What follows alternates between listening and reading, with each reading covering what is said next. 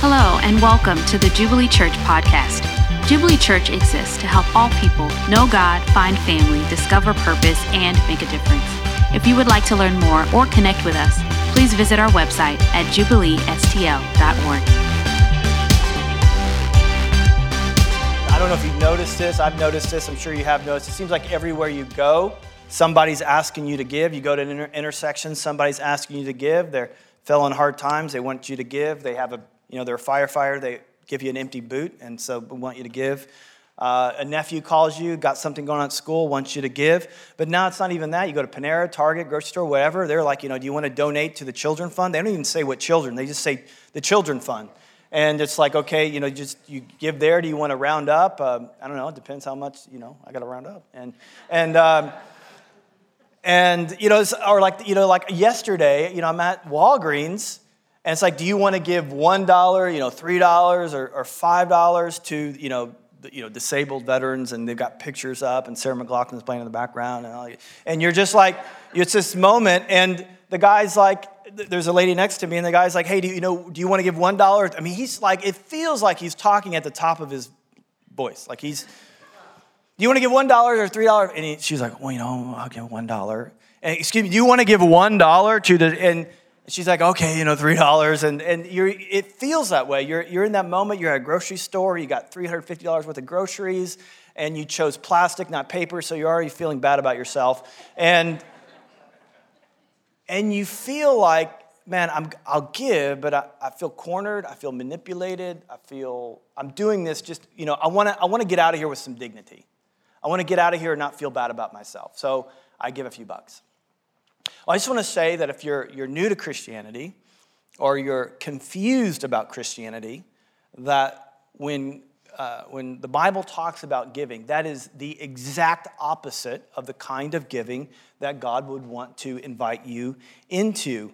Um, God wants you to be a cheerful giver. God wants you to be an eager giver. God wants you to be a proactive giver to increase your joy, not a reactive giver to decrease your shame. So today I want to talk to you about being a cheerful giver. And my hope today, my desire today is that you will not only want to be a cheerful giver, but you will be determined to live this way for the rest of your life. Sound good? All right. We are in the second letter uh, to the Corinthian church in chapter 9. If you have a Bible, if you want to turn there. I can pronounce all these words, so I thought I'd go ahead and read it myself. We have it on the screen just to prove it that I can do it. Verse 5. Ah, I love you guys. So I thought it necessary to urge the brothers to go on ahead of you and arrange in advance the gift you have promised this is interesting. So that it may be ready as a willing gift, not an exaction. And so here's the context. Um, a year before, this church had said, We want to give to Jerusalem, this church in Jerusalem. The church in Jerusalem had fallen on really tough times. Persecution was ravaging the church. People were being imprisoned, people were being killed, people were having their property destroyed by uh, men with big knives, and, and they were being dispersed from their home just leaving their home. I mean, not too dissimilar from what we've heard from like the Ukraine or for us to talk about our brothers and sisters in places like Pakistan that we've given to before. And the church in Corinth was living large. And so they had promised, hey, we, we love these brothers and sisters who are experiencing persecution. We want to help them. We're going to give them a gift. Now, this is Paul's letter to them and says, hey, you promised to give this gift, but you never gave it. And I'm coming to receive the gift that you promised to give. And he's putting two and two together. He's like, I, I, I can imagine when I come, you may feel like the, the, the poor woman at, at uh, Walgreens yesterday. You may feel like this is an exaction. You may feel like I'm coming to take from you. And I don't want, I don't want this to be manipulation. I don't want to be the song and dance. You know, the, I don't want to crank up the guilt. That's not what this is about. This is about you doing something that brings you joy. Not begrudging. This is not a have to, this is a get to. This is the context he's talking to. And then he adds kind of a practical thing to kind of frame what's happening here. He says, The point of this whoever sows sparingly will also reap sparingly, and whoever sows bountifully will also reap bountifully. Like a farmer, the one, uh, the one who gives money away has to have their eyes on the future in faith in the process. Uh, and so a farmer initially decreases his supply of seed. So he decreases his wealth. He, he decreases his seed in hope for a future harvest. And the more seed that he lets go of, the more harvest that he'll have. If he lets go of a little seed, he'll have a little harvest. If he lets go of a lot of seed, he'll have a big harvest. And so most farmers want to give away, uh, want to sow as much seed as they possibly can. They do not sow that seed begrudgingly, but they do so with great hope and expectation that there'll be a big harvest. So they put their seed in the ground and they let go of control of that seed because they have faith in what the rain and the sun will do. What they their faith in what the rain and sun can do with that seed is much greater than what they can do with that seed. The one who gives likewise doesn't begrudgingly let go of what they have, but they have faith in what's out of their control. They have faith that the God above can do more with their seed than if they held on to it. So, giving, cheerful giving, is like the farmer when it's time to sow in the spring that has faith and expectancy that they're going to have a harvest in the fall. The farmer isn't approaching that situation like, uh, I, I feel so manipulated. I feel so pressed into this. No, the farmer's like, man, I want to maximize the amount of seed. I'm going to give as much, just as I want to give the, the bare minimum amount to my cattle and what we need, and I want to maximize how much I sow into this field. Just painting a little picture there. then he says, each one must give as he or she, this is important, has decided. This isn't like being at the checkout, you hear the story, okay, give me your speech, has decided, has decided in the heart, not reluctantly or under compulsion. God loves a cheerful giver. God loves a cheerful giver. It thrills God. Let me just be clear on, on something, because especially if you're new to church, new to Christianity, um, what this is not saying that God's affection, that his love is pointed toward those who are good little boys and girls. This is not saying that if you give more, God will love you more. God loves you despite you. God loves you independent of your performance. God loves you because of the performance of his son who died for you, who was buried for you, who rose to new life for you. He is he has a uh, eternal affection for you and it's all about Jesus and he is pleased with you. He can't you can't give your way into God loving you, but what this is saying is that God delights in the man or woman who cheerfully give. And one of the big reasons for this, and this is getting into how do you become a cheerful giver? How do you practically do this? Well, there's some things that a cheerful giver understands that you and I may not always understand if we're not cheerful givers. One of the things that they understand is that God is a cheerful giver. The reason why he delights in a cheerful giver is because he sees himself in that. It's like a chip off the old block. You know, any father who sees in son or daughter, like, oh man, like this, I can see my, you know, if it's a good thing, you know, like not the stuff, you know, maybe your wife brings up, like, oh, you know, where did he get that from? Like, well, not that stuff, but like the good stuff, you're like, you, you're, you're filled with delight because you see in your son or you see in your daughter yourself. God is a generous giver. This is the big thing. This is monumental in how you view giving. Is God a giver? It is his essence. So, all other creation accounts, uh, whether they're religious or secular, uh, the world started with an act of power, so it should be no surprise that the peoples of the earth are after power in the form of, of you know, money or authority or whatever. because that's the meaning of life. It, whatever we originated from, that is where we think life is all about. So if creation started with power, then power must be the meaning of life. Um, the God of the Bible, the one who actually created the universe, that the world was created uh, from the overflow of the love that the God had had for one another. The, the love that the, the, that the Father, Son, the Holy Spirit had for one another spilled out onto creation, that we are the creative overflow of God, that we are made in His image, and He is a giver. He is love. He doesn't just do things that are loving, but He loves. And to say that God is love is to say that He is generous. Love is not a feeling only, it is an action. It's not a noun as much as it is a verb. Jesus said, Greater love has no man than a man who lays down his life for his friends. Love is determined by how much you give, and you cannot give more than your life. The person who loves the most is the person who gives the most. Uh, in fact, quite uh, chapter 8 was also written, written about money. These two chapters in, in, the, in this letter is about money. And he says, I want you to prove your love that is earnest, that is real, by giving this gift. You say you love the Jerusalem church, you say your heart goes out to them. The way that that is authentic is if it's matched with a gift.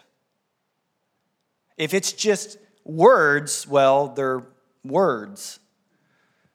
Love is action, it's giving. And it's a big theme in the Bible, by the way, is that what you love is what you give to, and what you give to is what you love. Our heart is wrapped around that. It's impossible to love someone without giving.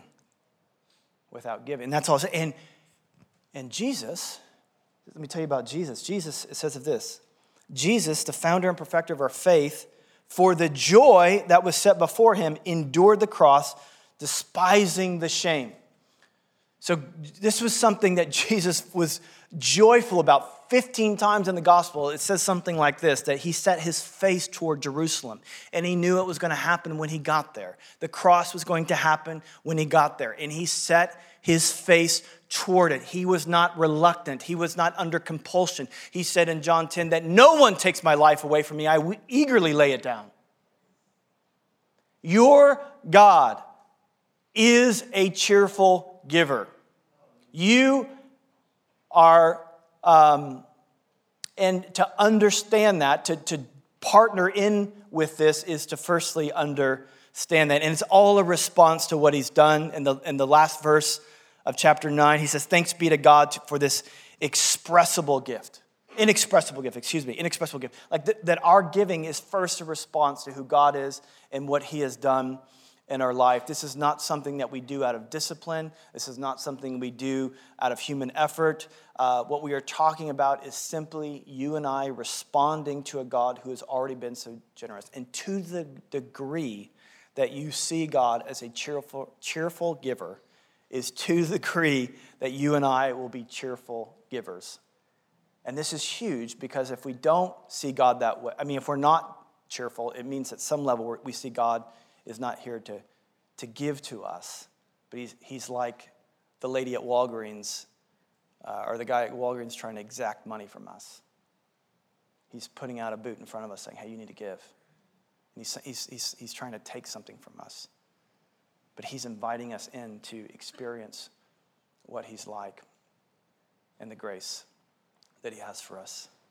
I was sitting down with my friend Emmanuel last Friday at Panera and um, not talking about how much we're going to give to the Children Fund, but uh, we were talking about just God's grace and love and how it impacted. And I, and I thought it, was, it, was, it encouraged me, and I thought it would be great to share. Would you welcome Emmanuel? He's from our city location.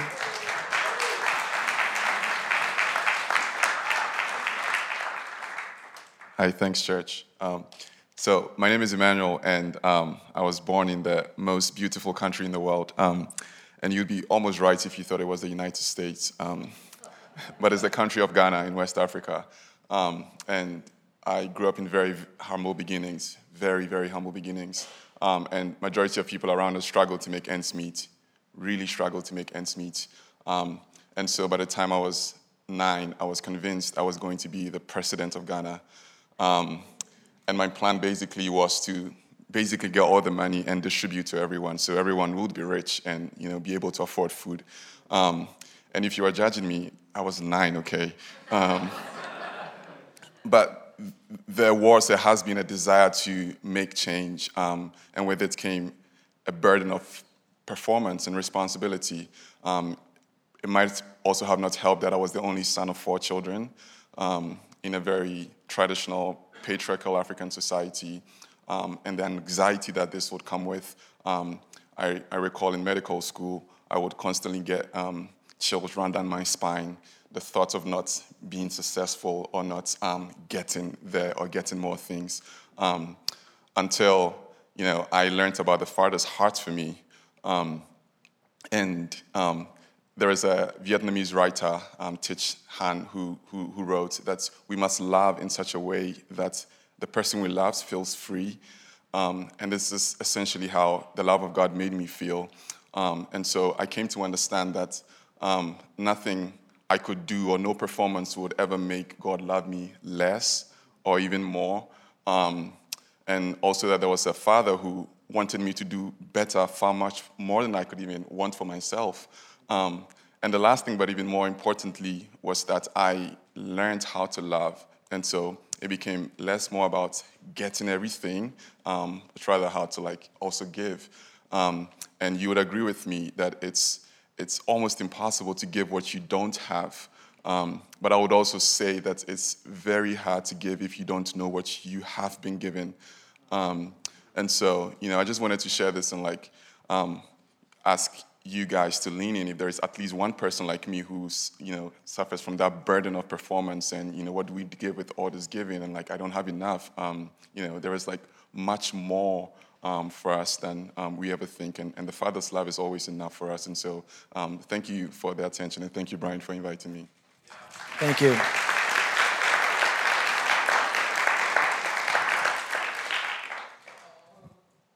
So it opened up for him the, the, the love and passion and generosity toward others was not, you know, someone had a really great presentation on how he should, why he should give or why he should spend, but it was God's love toward him that melted him, that caused him to see this inexpressible gift that he had been given.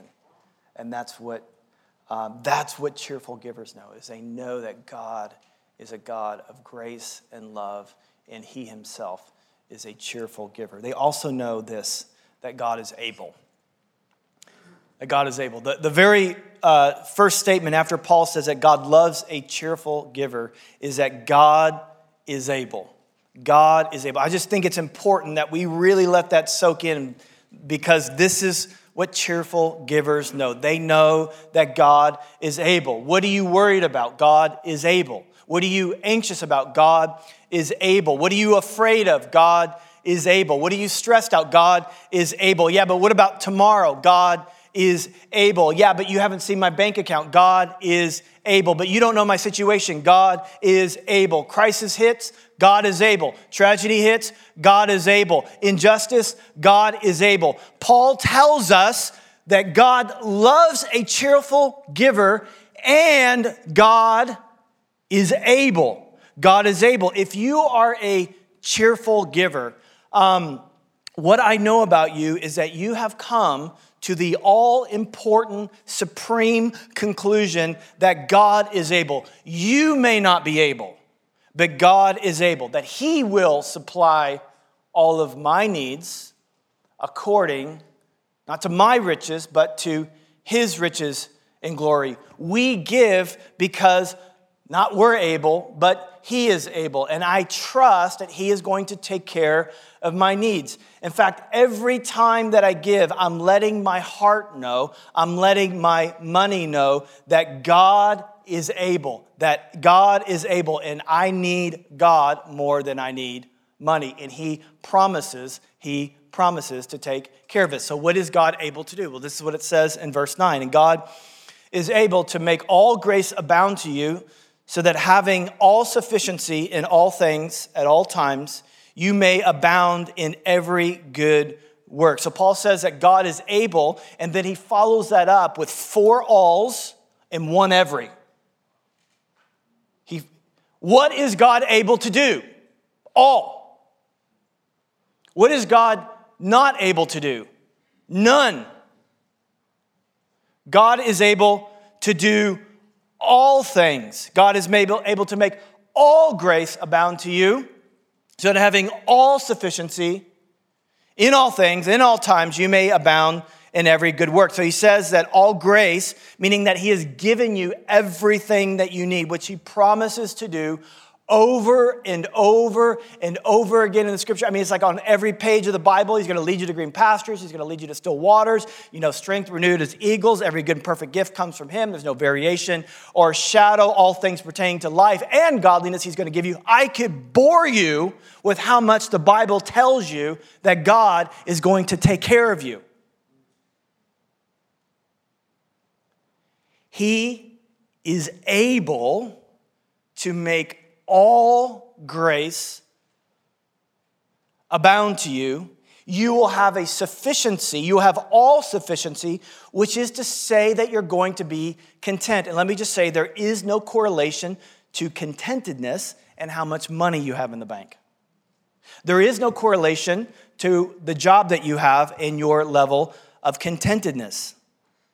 That is, when you trust God that He is able you will be in a constant state of satisfaction, and it will be for all things in all times, so that you will abound in every good work. A better translated, you will have an abundance for every good work. So, what this verse is telling us is that regardless of what you do for a living, regardless of how much money you have in the bank, cheerful givers live in a constant state of satisfaction. That's what this is saying. And far from having a mindset of lack, what God has called them to do. If I only had the time, if I only had the money, if I only had the opportunity, far from living with the mindset of lack, you would live with the mindset that God has actually given me an abundance to do all that He's called me to do. You and I have a massive temptation. If I could say what is the greatest temptation to you and I enjoying who God is, this would be it we have a massive temptation in front of us every day of our life, which is that we can get bogged down into the minutia in detail of lack. And so we grow in our discontentment, which is to say that we grow in our consumerism. Now, just let me just be clear. We're all in this together, by the way. We all fall in this trap. You know, nobody needs to feel bad because we are in this together for sure. But the cycle that we're in is that we, we feel like we need more, we want more, we got to have more. We are in this constant state of dissatisfaction. We believe that the vacation around the corner, the car around the corner, the house around the corner, the education around the corner is finally going to get us to that place where we're there. And it never happens. And then we look over our shoulder and notice someone has a better car, a better house, a better pair of shoes, comparison kicks in, jealousy kicks in, and this cycle gets faster and faster and faster and faster, and you feel like you're out of control, and it breeds in you this attitude of, I'm just getting by. I, I'm just getting through my week. I, am just getting, I just have enough to pay my bills. I, I just have enough to stay married. I just, ha, I just have, I'm just doing enough to, to have a few friends. And you just constantly feel like you're just getting by. And it comes out in your language. Are you drowning? No, but you're close. You're treading water. And so people ask you, How, how's your job? Well, you know, job's a job. Just, just trying to get by. You, you optimistic about the future in this country with this president and that Supreme Court? Thank God I'm going to heaven, can't get there soon enough. And suddenly, you're in this mindset and attitude that God is not good, He is not big, and He is not able. And you can't give because satisfaction is what It's another job, it's another house, it's another city, it's another vacation. Just living for the weekend. Can't wait to the next weekend, can't wait to the next vacation. When, when Paul says, I have found a way, I have found a practical way of being satisfied, living in a constant state of contentedness, and living as though I have more than I need for everything that God has called me to do. And by the way, my brothers and sisters, what God has called you to do is the only thing that matters in this life.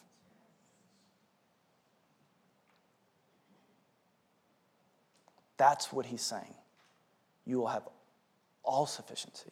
You have all grace will abound. You have all sufficiency in all things, in all times. And he means all. He means all. And it's not by getting, it's by giving. It is a full on contradiction of what makes this, what we think makes this world go round. There's a s- s- verse in chapter 8, and I'll end with this. In fact, the band can come up and you guys can stand just to make me go faster. The uh, 2 Corinthians 8:15 As it is written, whoever gathered much had nothing left over, and whoever gathered little had no lack. Let me say it again. Whoever gathered much had nothing left over, and whoever gathered little had no lack. Um, you remember manna? You know, like the Red Sea. Um, you've seen Prince of Egypt, right? Okay. So,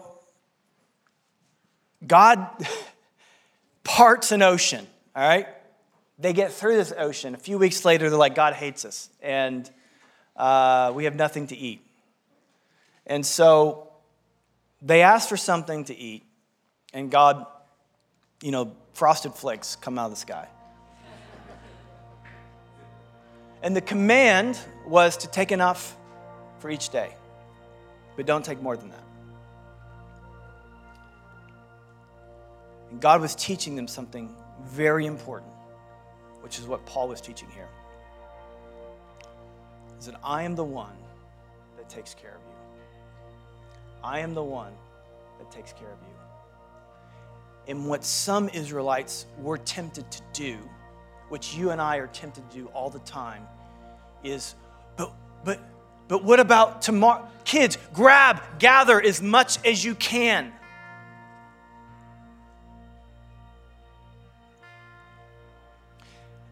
Because they thought that it, is, it was in their gathering that they would be okay and not in their God. And God was teaching them that I'm the one that makes you okay, not your gathering. Whoever gathered much had nothing left over, and whoever gathered little. So if you if you if you gathered a whole bunch, you had nothing left over. If you gather you didn't gather enough, somehow you supernaturally had everything that you needed. You know what happened to the, the manna that they gathered more than they needed in a day? It, it spoiled. Maggots.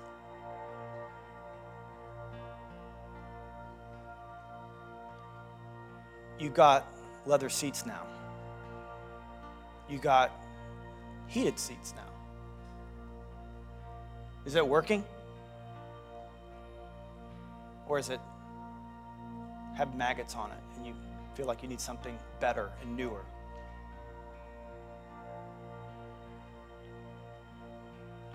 God is a cheerful giver who despise the shame. There's shame in giving. Don't have the car everyone else has, don't have the clothes that everyone else has, you don't have the lifestyle everyone else has. The joy far outweighs whatever shame. Jesus proved it when he went to the cross for you and for me. He is a generous giver, and he is able. He's the one It's not your gathering, it's your God that will enable you to live, get this, in a constant state of contentedness, irregardless of the job you have, irregardless of how much money you have in the bank. He will provide for you. And you will have an abundance. You will have all that you need to do that all that God has for you to do.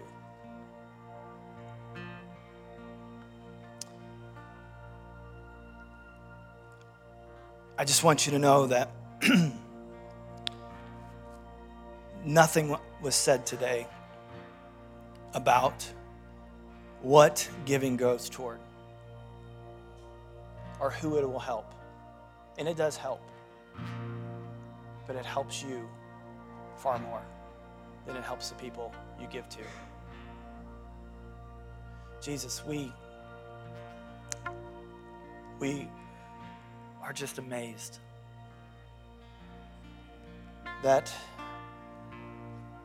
you gave so much that you died for us, you were buried for us, that you rose to new life for us.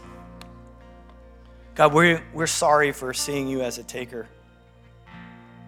You're not wanting to exact something from us. You're not wanting to compel us to do something. You want to free our heart. You want to free our lives. You, you want contentment. You want joy.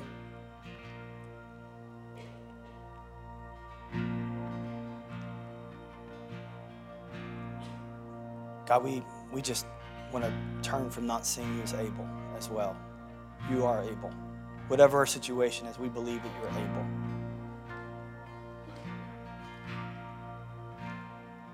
God, I pray that, Lord, we, we would be the community. We'd be a community full of, of cheerful givers. That we would be this, as a community, as a people, a prophetic message to the nations of the world that our God is able. That He is a God who takes care of us, and that He is a God who loves the world through us, not because we kept and built something for ourselves, because we gave away so that what only God can build can build. God, would you do that through us? We want to turn from ourselves. We want to turn toward you. We want to enter into the joy that you knew, that you know. We want to be just like you.